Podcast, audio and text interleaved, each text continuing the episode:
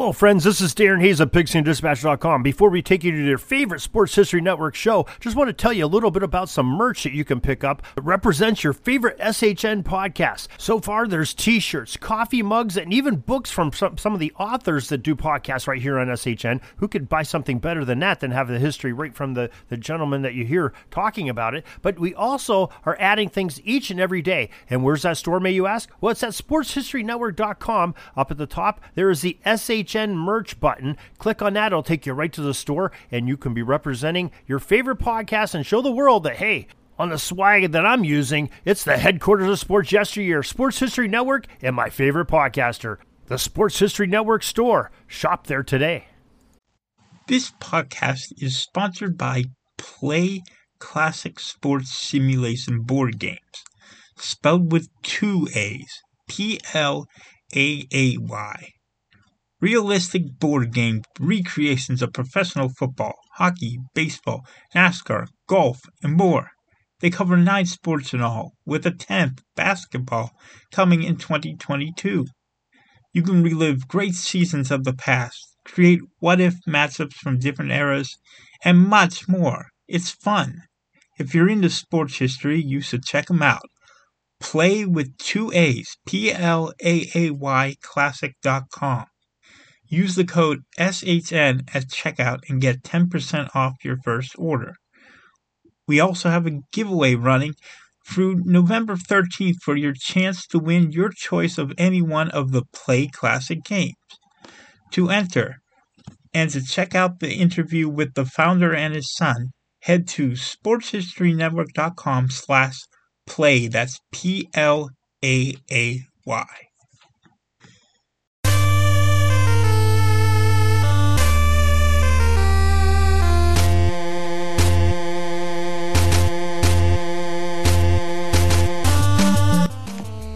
It's time for Lombardi Memories. So to take you back in time, into January or February, to the greatest one-day spectacle in all of sports. This is the every other Tuesday, well, sometimes every other Tuesday. It's been a while since I've had my last one. Um, been finishing a book recently, so I've been off a few Tuesdays, but we're, we're trying to come back to this t- every other Tuesday schedule for this podcast because it looks back at each and every one of the 50 plus Super Bowls, tells the story of who won and why. For the fan who needs more than just a box score, this podcast goes drive by drive, play by play, through the most dramatic games in history. I'm your host, Tommy A. Phillips, and you can visit my website at tommyaphillips.com where you can find all of my books those include Great 80s, which covers this 1988 season we're about to go through, and this Super Bowl. And eh, plus, the, the bonus thing is whenever you read the book, you don't have to listen to my list.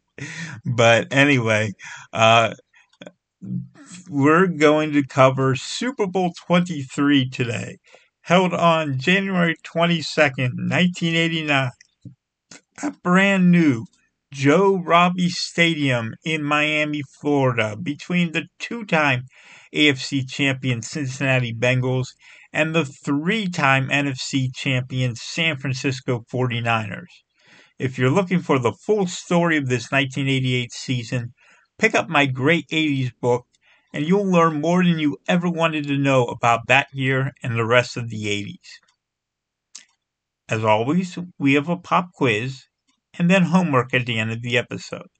The pop quiz question for today is Jerry Rice caught 11 passes in this game, tying a Super Bowl record. Who was the first player in Super Bowl history to catch 11 passes? If you've been paying attention, you might know the answer to this, but the answer will come at the end of this podcast.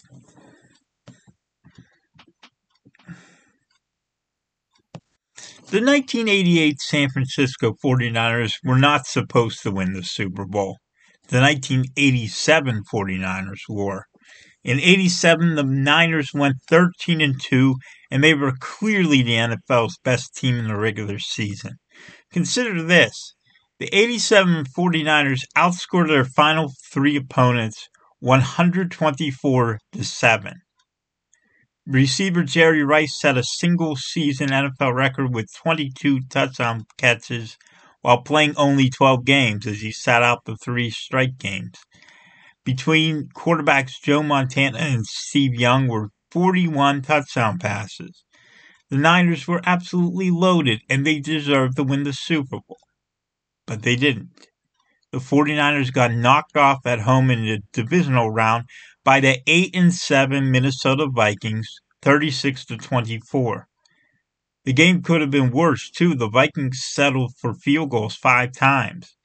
Montana was benched for Young, but nothing went right for the Niners.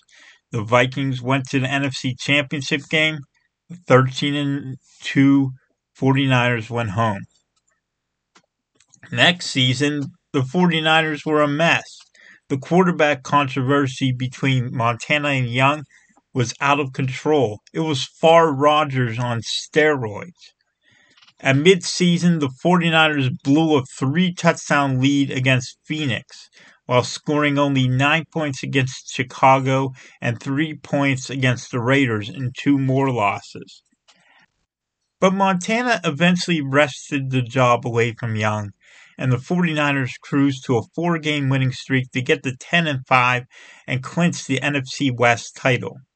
The 49ers then lay down like dogs in their final game, according to Giants quarterback Phil Simms. Why was that? Well, they lost to the Rams to finish 10 and 6, uh, and that allowed Los Angeles to make it in as a wild card and knock the Giants out of the playoffs. The 10 and 6 49ers made it in as a number 2 seed, and in their first playoff game, they got revenge on the Vikings, beating them 34 to 9. They then crushed the number 1 seeded Chicago Bears 28 to 3 to advance to their third Super Bowl. While the Mo- controversy between Montana and Young raged, it was clear at this point that the team still belonged to Montana.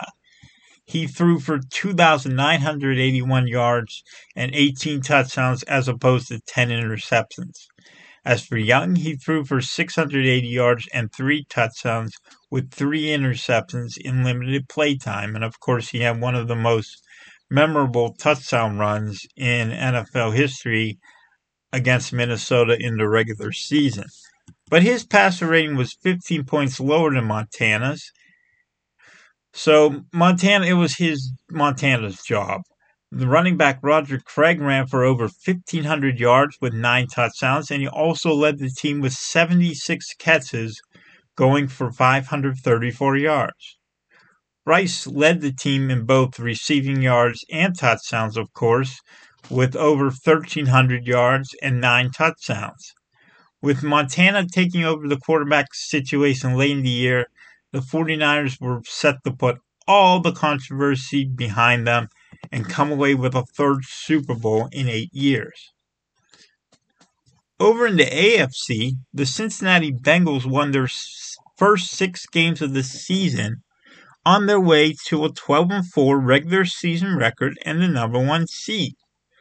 They beat Seattle 21 13 in the divisional round before knocking off Buffalo 21 to 10 in the AFC Championship game to advance to their second Super Bowl. Under head coach Sam Wyche, the Bengals ran an early form of the no huddle offense. It doesn't look like an up tempo offense when you watch it in retrospect, but at the time it was revolutionary. NFL MVP Boomer Esiason won the MVP award by throwing for 3,572 yards and 28 touchdowns. Just like Ken Anderson won the MVP and went to the Super Bowl for the Bengals back in 81, Esiason did the same thing here in 88. Meanwhile, running back Ickey Woods ran for over 1,000 yards and 15 touchdowns while doing the Ickey Shuffle all the way to the Super Bowl, although he had start doing it on the sideline because the NFL wouldn't let him do it in the end zone. Receiver Eddie Brown was a Esiason's top target with 53 catches for 1,273 yards and nine touchdowns. The Bengals called tails, and the coin toss from Bob Griese ended up heads. San Francisco won the toss, and they naturally chose to receive. What would ensue in the first half was totally unexpected a defensive struggle. You would think these high powered offenses would light up the scoreboard, but they didn't, at least not in the first half.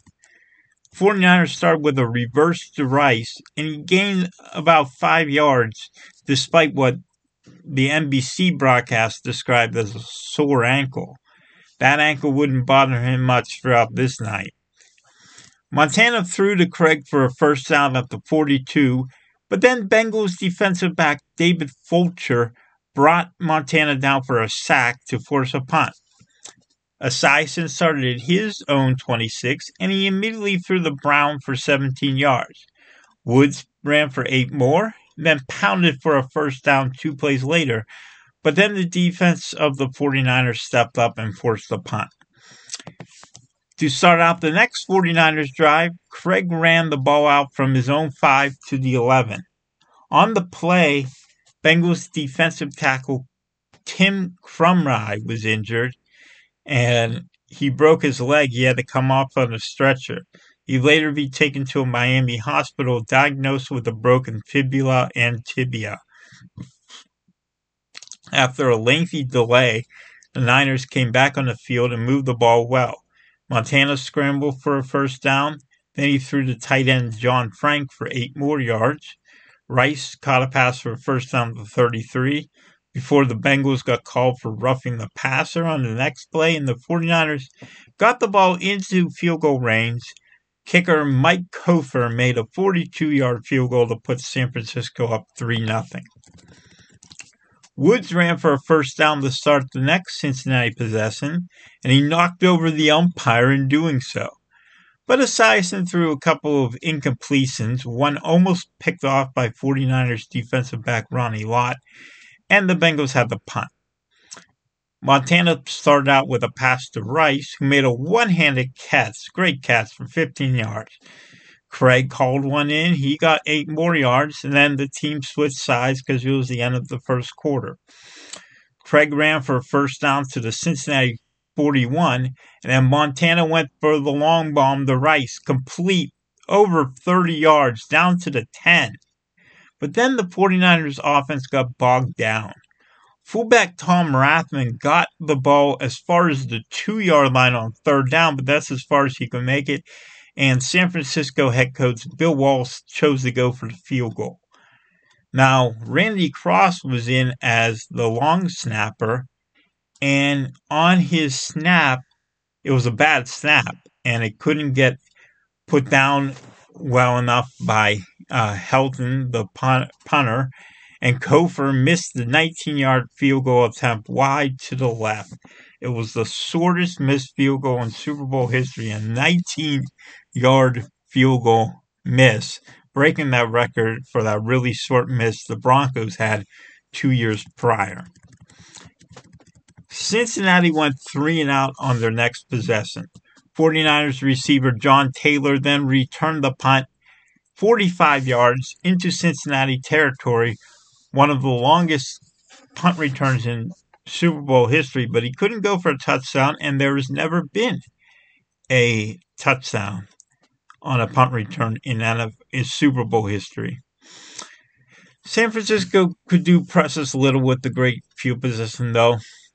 First, Bengals defensive tackle David Grant and defensive end Jason Buck combined for a sack of Montana back at the 42. Then Craig fumbled, and defensive end Jim Skow recovered for the Bengals at their own 41. The Bengals went three and out again, with a sack by defensive ends Charles Haley and Daniel Stubbs ending their possession.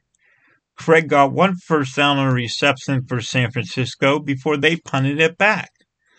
The Bengals then got great field position after the punt whenever defensive back Ray Horton took the punt back to the 49ers 44. Esiason completed a pass to receiver Tim McGee, and the Bengals got a 34 yard field goal by kicker Jim Breech after the two minute warning to tie the game at three. The 49ers' next drive came up well short of field goal range, and the teams went to the half with a 3 3 score. It was the first time in Super Bowl history that the game was tied at halftime, and it was shocking because these were two high powered offenses and they managed just one field goal each. To start out the second half, Cincinnati put together a great drive. Woods started it with a run for a first down to the 25, and then Esiason went over the middle to receiver Chris Collinsworth for a first down. After the Bengals got called for holding, Esiason threw to running back James Brooks to get the yards back to the 38. Woods then picked up a first down at the 35. On the next third down, Collinsworth made a leaping catch to give Cincinnati another first down. But a couple of flags derailed the Cincinnati drive, so they settled for a 43 yard field goal from Breech to take a 6 3 lead. Montana scrambled for a first down and then threw to Rice for another 13 yards, getting a couple of uh, new sets of downs to start out the next 49ers drive, but then it got spoiled again. This time by a sack by Bengals linebacker Reggie Williams. So the Bengals got the ball back, but in their very first play, their next possession, Esiason threw an interception to linebacker Bill Romanowski at the Bengals 32. That set up a 32 yard Cofer field goal and the game was tied at six. But it wouldn't be tied long. Kickoff return specialist Stanford Jennings returned the ensuing kickoff 93 yards for a touchdown, only the second kickoff return for a touchdown in Super Bowl history. The the other one came from Fulton Walker by Miami in Super Bowl 17. Oh my! NBC announcer Dick Enberg cried as the Bengals took a 13 6 lead into the fourth quarter. It was at that point the San Francisco offense caught fire. Montana threw to Rice for a 31 yard gain. He followed by going deep to Craig, picked up 40 more yards before throwing a pass that was nearly intercepted by defensive back Lewis Billups, he dropped it and it fell incomplete, saving the Niners' drive. Montana then threw to Rice near the left sideline. He extended the ball beyond the goal line for a 14 yard touchdown. Extra point was good. San Francisco tied it at 13. The Bengals got great field position after a kickoff out of bounds, but Haley and defensive end Larry Roberts sacked Esiason to help force another punt. Montana and the now red hot 49ers came out with a bomb to Rice all the way down to the 37. Craig ran it further to the 31 before the 49ers drive got gummed up. Cofer tried a 49 yard field goal, trying to give his team the lead, but he missed it wide to the right, and the game remained tied at 13. Now it was time for another methodical drive for Cincinnati. They started running the ball, running the clock, and um, Esiason started out with first with a pass to receiver Ira Hillary for a first down. Then Woods ran for another first down to the San Francisco 44. And they continue running the ball, running the clock, seven more yards for Woods and then Esiason goes play action to James Brooks for 12 more yards, getting to the Niners 25. False start penalty on the next play set the Bengals back five yards, but Woods got it back on the next play. Jennings ran it as far as the 22, but then the Bengals could not get. Uh, that was actually a third down play, so the Bengals couldn't get the first down. They had to settle for a 40 yard Breech field goal taking a 16 13 lead, but they left three minutes on the clock for Montana. The 49ers then put together the most famous drive in Super Bowl history. You can have uh, Ben Roethlisberger's Super Bowl 43. You can have Tom Brady's Super Bowl 51, but this is the most famous drive in Super Bowl history. And the story goes Montana got into the huddle and pointed out actor John Candy eating popcorn in the stands. There's John Candy, he told his teammates. Nothing ever rattled Joe Cool. So he comes out and he starts the next drive with a pass to Frank for a first down, and then another one to Rice for a pretty good gain. And then Craig ran the ball right before the two minute warning, giving the Niners a third and short coming out of the break. Craig ran for first down on that next play. Then Montana hit Rice for first down at the Cincinnati 47. Next, Montana went to Craig for over the middle for 11 more yards and another first down.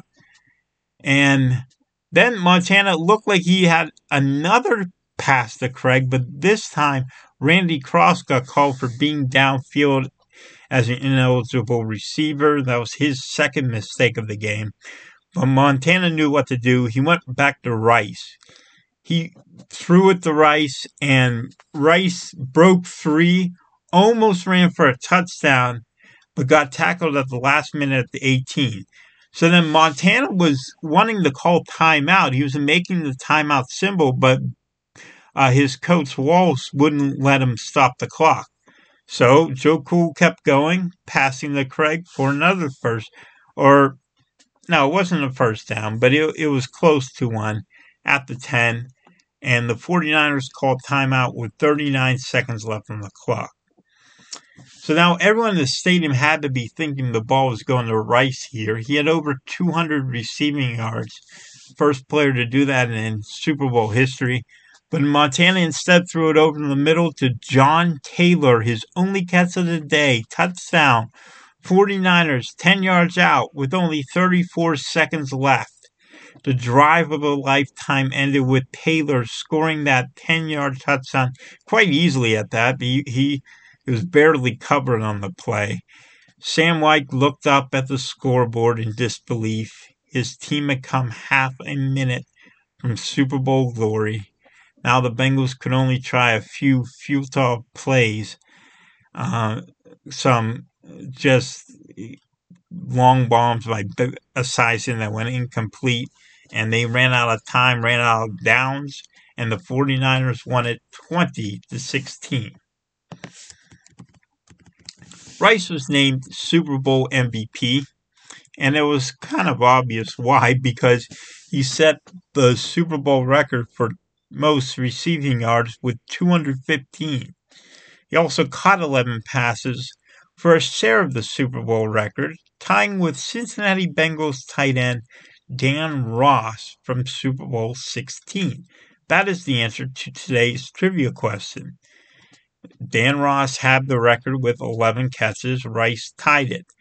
That record for the most receptions now belongs to Patriots running back James White with 14 from Super Bowl 51. Montana was easily the best player not named Jerry Rice on this day. He would be my choice for runner up as MVP.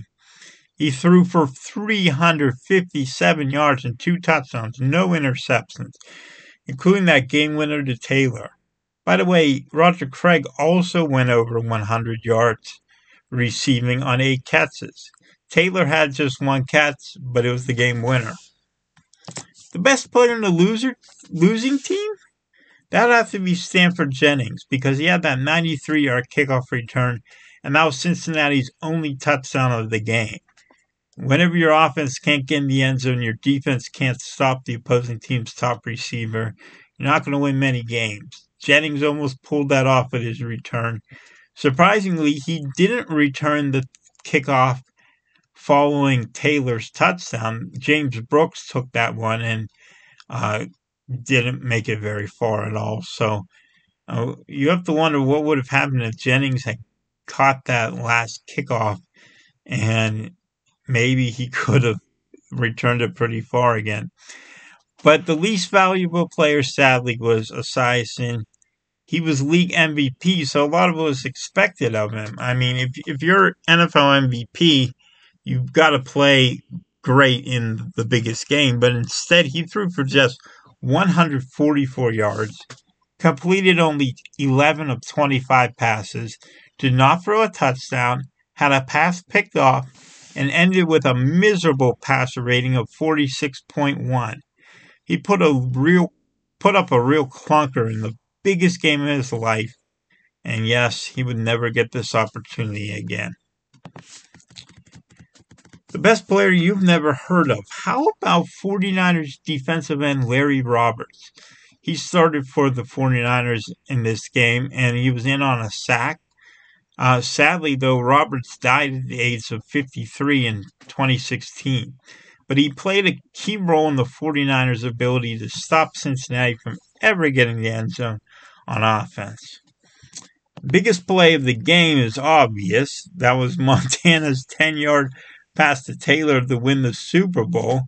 And, and there were a couple other big passes to Rice that were big plays that um, were also very memorable. But what about the biggest play you don't remember?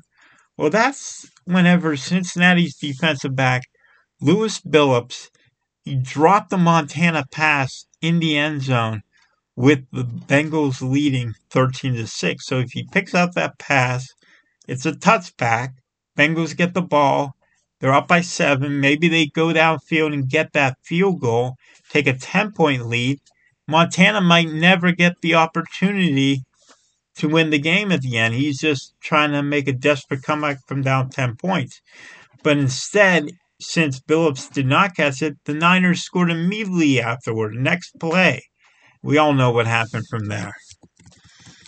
So now I'm going to give you some homework for some books to read. And today's homework is easy. Best of Rivals by Adam Lazarus is one of them. And the other one is Building a Champion by Bill Walsh with Glenn Dickey. The former, Best of Rivals, has a great author, Adam Lazarus, one of my favorite NFL authors. Uh, in fact, we're going to get another book from him in a couple of uh, Super Bowls from now. Another great book that he wrote. But this one uh, is on the Montana Young controversy. And then the latter book, well, is by Bill Walsh, partially with Glenn Dickey. And Bill Walsh retired after winning this game. Um, he later regretted retiring and went back to coaching at Stanford after an unsuccessful attempt at broadcasting for NBC. He was their he replaced Merlin Olsen as uh, NBC's top color analyst, and it did not go well. And uh, but it comes to his book, Building a Champion. If anyone knows how to build a champion, it's Walsh. Next time, we will suffer for the biggest blowout in Super Bowl history. If you've been following along, you've seen a pattern 49ers winning Super Bowls, Broncos losing Super Bowls. What happens when the two collide? A massacre. That's coming up next time. As for now, my website is tommyphillips.com where you can find all my books. This is Tommy A. Phillips signing off. So long.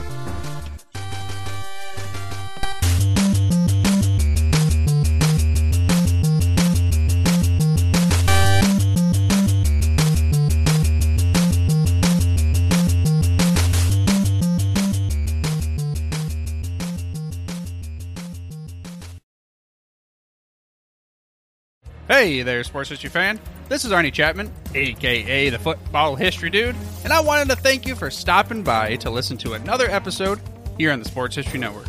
Our podcasters are passionate about uncovering and sharing sports stories from yesteryear. And if you didn't know it already, we have over 30 shows across the network covering all sorts of sports history topics. In fact, here's a glimpse into one of our awesome podcasts here on the network. Each week, the official Football Learning Academy podcast will take you deep into the history of pro football through interviews with players, coaches, or administrators in the NFL, as well as interviews with Pro Football Hall of Fame selectors, authors, and historians. You'll learn how the game evolved and important moments that shaped the sport into what it is today.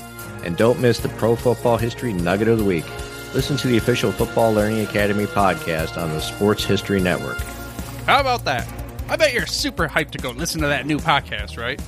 Well, to learn about this show and all the other podcasts on the network, head over to sportshistorynetwork.com forward slash podcast. Again, that's sportshistorynetwork.com forward slash podcast. Head over there today to find your next favorite sports history podcast.